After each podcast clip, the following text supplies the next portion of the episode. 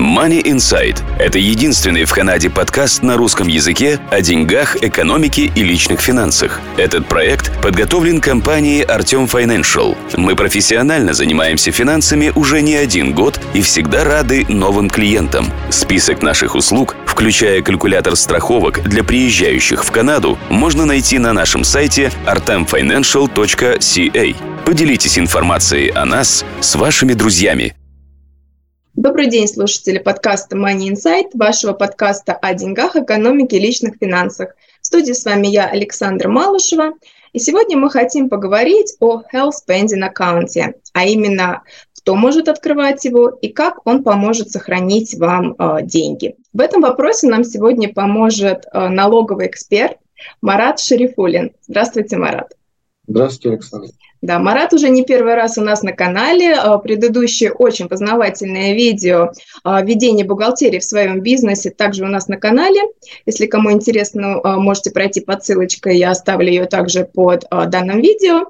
Итак, Марат, подскажите нам, пожалуйста, кто же может открывать Health Spending Account в Канаде? В Канаде Health Spending Account открывается на корпорацию.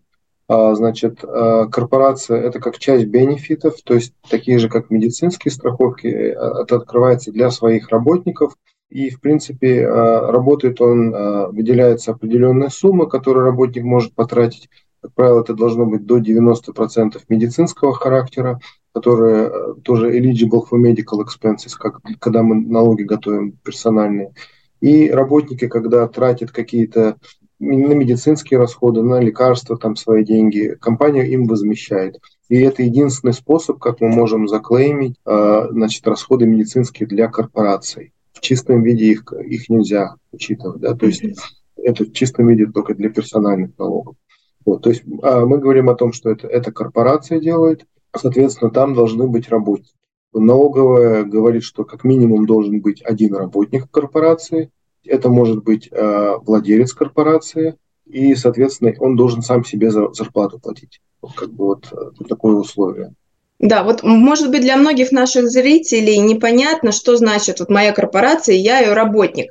Для си ар эй это, это очень важно, да, то есть вы считаетесь работником своей корпорации, если вы себе выписываете, получается, зарплату, правильно? Да, то а есть, если, если вы только вы... дивиденды себе выписываете, являетесь ли вы работником своей корпорации? Вы являетесь владельцем, шерхолдером, вы выплачиваете дивиденды, вы работником не являетесь. Соответственно, чтобы являться работником, да, нужно выписывать все зарплаты, фактически ее платить, считать payroll, делать отчисления налоговую и выпускать в конце года ти фор слип. Угу. Я хочу также заметить, наверное, что для шерхолдеров Health Spending Account, к сожалению, недоступен. Да, это только для работников корпорации. Угу. Как вот отсчитывать, сколько можно от ти эф о сделать себе баланс для Health Spending аккаунта? Или это отсчитывается от ти эф о и дивидендов? Тут как бы у нас две ситуации. Да? То есть если мы говорим о, в чистом виде для работников от ти эф о, то вот в самом Income Tax Act не лимитированная эта сумма, да, то есть они не говорят, что сколько можно там, ну, минимально устанавливать, чтобы потом, ну, платить. Другой момент, если владелец компании сам себе платит зарплату и больше других работников нету, то тут говорится о том, что это должно быть э, reasonable, то есть э, если, допустим, он бы нанял такого же работника, который не является членом семьи и платил бы ему, устанавливал бы вот эйч эс эй вот этот лимит, то он должен, ну, быть э, с, с этой точки зрения reasonable и не превышать какой-то вот лимит, который он бы платил кому-то другому, да, то есть вот, вот с этой точки зрения серый подходит. Mm-hmm. А есть ли какое-то, вот, знаете, может быть, стандартная какая-то сумма, там, например, ну, я не знаю, пять процентов, двадцать процентов от м, ти эф о, которые э, люди должны руководствоваться, или вот только просто reasonable, и вы уже как бы сами решаете, смотря по зарплатам в похожих сферах, что это reasonable? Ну, в целом, да, то есть это должно быть reasonable, и надо смотреть, вот если бы, ну, корпорация нанимает со стороны еще одного какого-то другого работника, который не является там членом семьи этой корпорации, и устанавливает какой-то лимит. Вот если бы они установили, допустим, там одну-три тысячи, это как бы ну, звучит нормально. Там, допустим, если человек там зарабатывает, скажем, там годовой там какой-то определенную сумму, и он устанавливается эйч эс эй лимит, там сравни с этим или там даже половина этого, то тут уже возникают вопросы, что это такое и как. Вот. Соответственно, в целом, если это один владелец этого бизнеса, шерхолдер, да, то для него вот лучше ограничиваться каким-то таким лимитом. Но если работник со стороны работает, то, в принципе, оно не ограничено, но я, я бы, наверное, слишком много тоже как бы не брал сюда. Но в процентном отношении тут как бы нет такого лимита, который вот как бы там и в Income Tax Act звучало бы, чтобы это было. Я знаю, что у нашей страны соседа у них есть ограничения. Я даже делала небольшой ресерч, у них по цифрам есть ограничения. Ну, си ар эй вот полагается на нашу адекватность, да, то есть сколько мы себе reasonable установим, потом да. Они проверят, если что, да. Да, да, совершенно верно. Да, я у себя в компании тоже открывал такой эйч эс эй аккаунт, и я, я делал лимит, там, по-моему, две тысячи в год на работника. У меня сколько работников работало, и, а, как бы, и соответственно, этот лимит, он для всех одинаковый, да, то есть как бы был. А, а так в целом, да, то есть э, зависит от бизнеса, зависит от сколько владельцы бизнеса готовы для своих работников выделить какую-то сумму, вот, и, соответственно, эта сумма будет, ну, она, она, как правило, выбирается, да, то есть у нас тут дорогие дентал-услуги, на лекарства можно потратить, да, то есть... Да. Марат, а если вот придет к вам клиент и скажет, помогите мне определить, что значит, ну, что в моем случае reasonable, занимаются ли бухгалтера такой работой или это кто-то другой должен определять? Ну, мы можем просто оценить, посмотреть, какие доходы у компании, значит, какие затраты у них, чтобы это было соизмеримо там, в общем, число с, с общими затратами, то есть оно сильно не выделялось, я, я бы так сказал. Здесь надо ну, подходить с этой точки зрения. Но опять же, как говорится, если это сторонний работник и работодатель хочет ему больше бенефитов дать, то тут как бы не возбраняется си ар эй. Вот. Единственное, тут будет проблема, если он только один владелец, и он себе очень там, ну, большие лимиты выставляет, соответственно, тут будут, будут вопросы. Угу. Понятно. А, еще, Марат, хотел такой вопрос задать. В конце года, когда вы готовите документацию, какие бумаги вы просите от своего клиента, чтобы он вам предоставил, для того, чтобы вот как раз посчитать по Health Spending аккаунту? Ну, тут нужны будут медицинские все реситы, которые были э, использованы, да, то есть засуклеймились, вот. И, соответственно, ну, сам отчет вот от, от той компании, которая предоставляет Health Spending аккаунт, они, как правило, берут какой-то процент за использование, накладывают, то есть чтобы вот это тоже было, можно было отразить. Угу. А у них идет как-то, может быть, одно, одним названием отчет, или у разной компании они немножко отличаются? Ну, там может быть годовой какой-то стейтмент, где они, они просто делают summary за год, сколько они, допустим, этих денег было заклеймлено, и они выплатили работнику. То есть там, там это все будет отражено. Вот. И, соответственно, оно будет проходить через банковские счета, то есть мы банковские стейтменты смотрим, все эти суммы видим, которые были заплачены с этого счета. Вот. Ну и, соответственно, все, все медицинские реситы тоже надо, чтобы были. Но там, как правило, когда идет, ну, работник делает клейм, он прикрепляет все эти медицинские, чтобы ему были оплачены счета. То есть как, как это делается с медицинскими страховками также. Поэтому там, ну, обычно у них у страховых компаний они есть. И компании, у которых Health Spending аккаунт есть. То есть они должны, они должны быть в базе данных. Ну, наверное, один из самых главных вопросов, который не всегда получается объяснить клиенту словами даже, как же Health Spending Account помогает сэкономить деньги, потому что когда люди слышат, окей, сейчас я с бизнеса заберу деньги, получается, я же свои деньги забираю, да, то какой мне смысл от этого Health Spending Account? Может, вы дадите какие-то объяснения для, как он помогает, этот Health Spending Account? Ну, в целом, это единственный легальный способ учесть медицинские расходы, которые были сделаны, да, для компании. То есть у нас, когда мы компанию считаем, у нас доходы минус расходы. То есть это является частью расходов, соответственно, налоги на, на эту сумму, на которую мы, значит, заплатили, плюс вот этот процент, который берется, он уменьшается. Вот. У нас сейчас ставка налоговая девять федеральный уровень, два Альберта, то есть одиннадцать процентов это та сумма, который, на которую налог будет уменьшен. Допустим, потратился человек на медицинские расходы, плюс вот там процент, который взяла а, компания Health Spending Account, которая держит, и вот это вот, это все будет расходом для компании. Соответственно, меньше будет уплачено налогов вот на вот эти одиннадцать процентов. А есть ли м, компании, которым вы бы, может, не советовали его делать однозначно, или наоборот советовали? Есть какие-то, ну, может быть, критерии, по которым вы определяете, да, вам бы неплохо иметь Health Spending аккаунт, может быть, там определенный уровень дохода или еще что-то?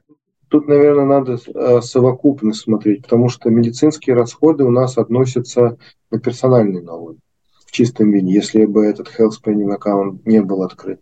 И я бы тут посмотрел, если мы говорим с точки зрения вот одного просто владельца, который хочет для себя понять, нужно ли это ему отнести на персональный или лучше на корпоративный, то тут надо смотреть, как он себе, ну, во-первых, дает, платит от компании, платит ли он себе зарплату, платит ли он себе дивиденды, в каких размерах он это делает.